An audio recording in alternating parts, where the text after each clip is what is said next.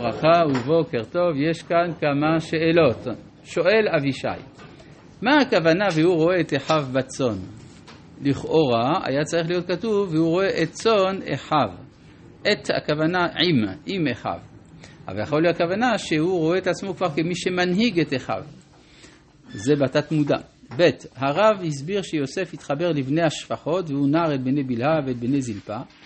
לכאורה, משמע שהוא עשה בהם מעשה נערות, ולא כדברי הרב, תודה רבה. מה זאת אומרת עשה בהם מעשה נערות? היה עושה עמהם מעשה נערות.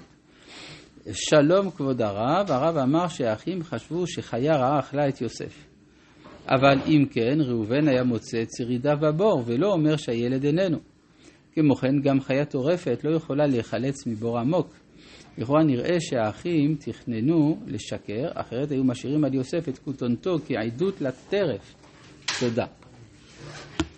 העניין הוא שהם הורידו את כותונתו כנראה בגלל שהם רצו לבזות אותו, לבזות אה, את המעמד שלו. עכשיו, אה, אה, חיה רעה יכולה להימצא בבור וגם יכולה לגרור.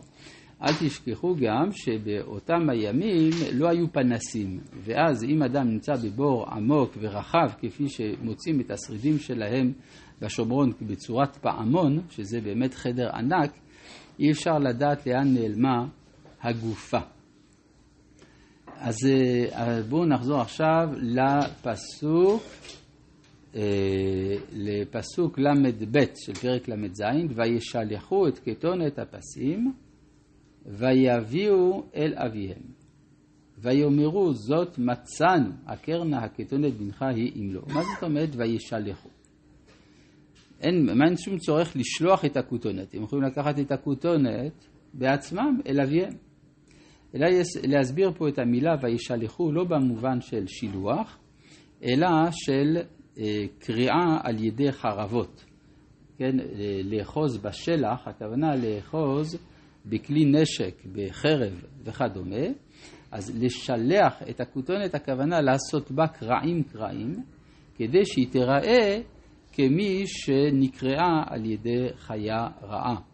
ולכן הם מביאים אל אביהם, לא צריך לשלוח, הם מביאים בעצמם את הכותונת אל אביהם, את הכותונת הקרועה. ויאמרו זאת מצאנו, עקר נא הכותונת בנך היא אם לא, ויקירה, ויאמר כתונת בני חיה רעה חלתו תערוף טורף יוסף. כלומר, מה שיעקב מספר לעצמו, שיוסף נטרף על ידי חיה רעה, בעצם גם האחים חושבים שזה מה שקרה, כי הרי הם לא נכחו בחילוץ של יוסף מן הבור ומכירתו למדיינים.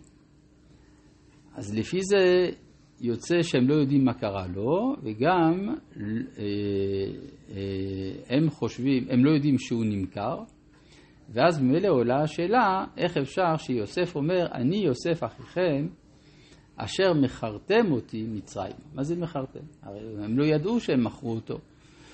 אלא מה? הוא לא יודע שהם לא יודעים. כלומר, כשהוא נמצא בבור ולידו עוברת אורחת מדיינים, מוציאה אותו, מוכרת אותו לישמעאלים, הוא שואל את עצמו, איך הם יודעים שאני בבור, איך הם הגיעו למקום הזה? הם הגיעו למקום הזה כי האחים שלי אמרו להם שאני פה והם מכרו אותי. ואז יוצא שיש פה אי הבנה מוחלטת של מה שהתרחש, ויש לזה גם השלכות לגבי אה, המשך הסיפור, זה כאשר אנחנו נראה את המפגש הראשון בין יוסף לבין אחיו, ואיך כל אחד פירש את המאורעות. זה כל מה שאמרנו עד עכשיו, זה לפי פירושו של רשב"ם. לפי רשב"ם, לא האחים הם אלה שמכרו את יוסף. לעומת זה, רש"י, אם אנחנו חוזרים כאן לפסוק כ"ח, ויעברו אנשים מדיינים סוחרים, וימשכו ויעלו את יוסף. אז אומר רש"י, וימשכו האחים, ויעלו את יוסף מן הבור. רש"י הוסיף פה מילה אחת, בגלל שהוא רצה למנוע את ההבנה של נכדו, של רשב"ם. ואז יוצא שלפי רש"י, האחים הם אלה שמכרו את יוסף. מכרו אותו לישמעאלים, והמדיינים הם המובילים. כלומר, יש, אה, יש אה, לכל סוחר, יש גם אה, חברת הובלה. אז הסוחרים זה הישמעאלים, אבל הם סוחרים גם, הם סוחרים עם מדיינים בתור אלה שהם פועלי המשנה שלהם. ואז יוצא שהמדיינים מוציאים את יוסף מן הבור והם מוכרים אותו האחים לישמעאלים. כן, אז אה, לפי רש"י יוצא שהאחים הם אלה שמכרו את יוסף. אז המדיינים, אה, אז רש"י אומר נמכר פעמים הרבה. לא, הרב שלח אותם, חזרו חזרה. מה? המדיינים. מה? מה הם עושים פה במקום הזה? מה הם עושים במקום הזה? הם לא שם בעצם. כלומר, הם, אה, הם, הם, הם בתור חברת הובלה. אפשר להגיד. הם חברת הובלה של הישמעאלים. ולכן אה, הם פועלי משנה. מה? כן, אבל גם מה, מה קורה בפעם הראשונה? ויעברו אנשים מדיינים סוחרים. בפעם הראשונה. רש"י אומר שהם מכרו, שהישמעאלים שוב מכרו למדיינים. אבל בפעם הראשונה אנחנו רואים שיש כבר מדיינים. אז מה הם עושים המדיינים האלה שם? הם נמצאים שם בתור אה, פועלי משנה, אה, קבלנים, קבלני משנה של אה, הישמעאלים. אבל בכל מקרה יש פה אם כן מחלוקת רצינית מאוד, האם האחים מכרו את יוסף, או שהם לא מכרו את יוסף. אז לפי כל אחד נצטרך להסביר שאלה אחרת. לפי רש"י, למה הכתוב, אם באמת האחים הם אלה שמכרו את יוסף, למה הכתוב לא אומר את זה במפורש? עד כדי כך שרש"י צריך להוסיף מילה שלא כתובה, האחים.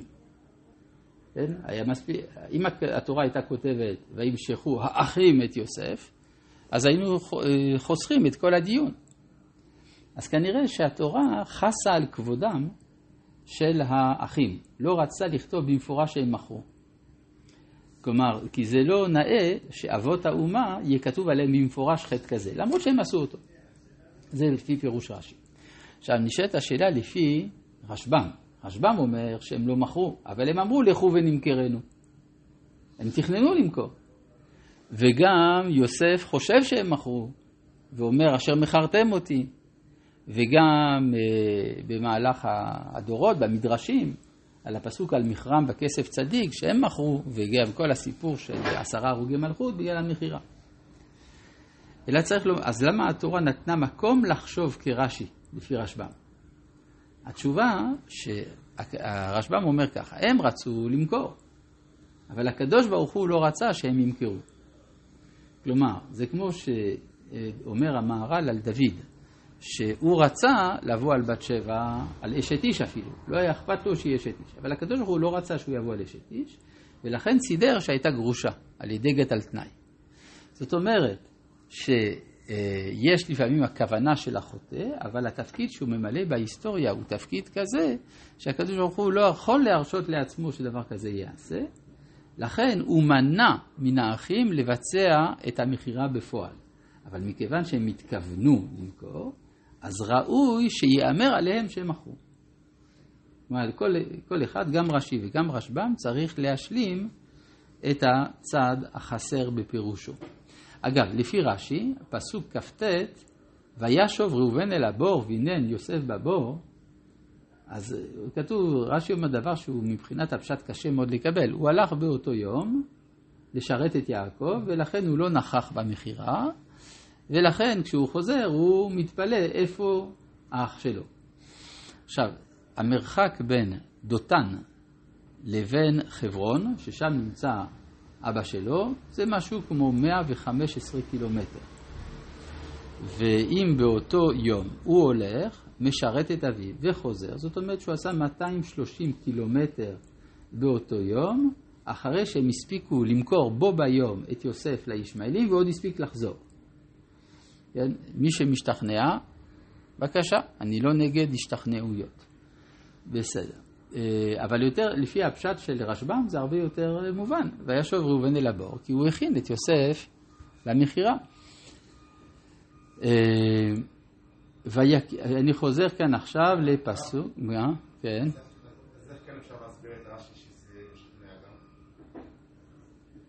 למה, אז תשתכנע מדברי רש"י. מה הבעיה? אין שום בעיה בזה.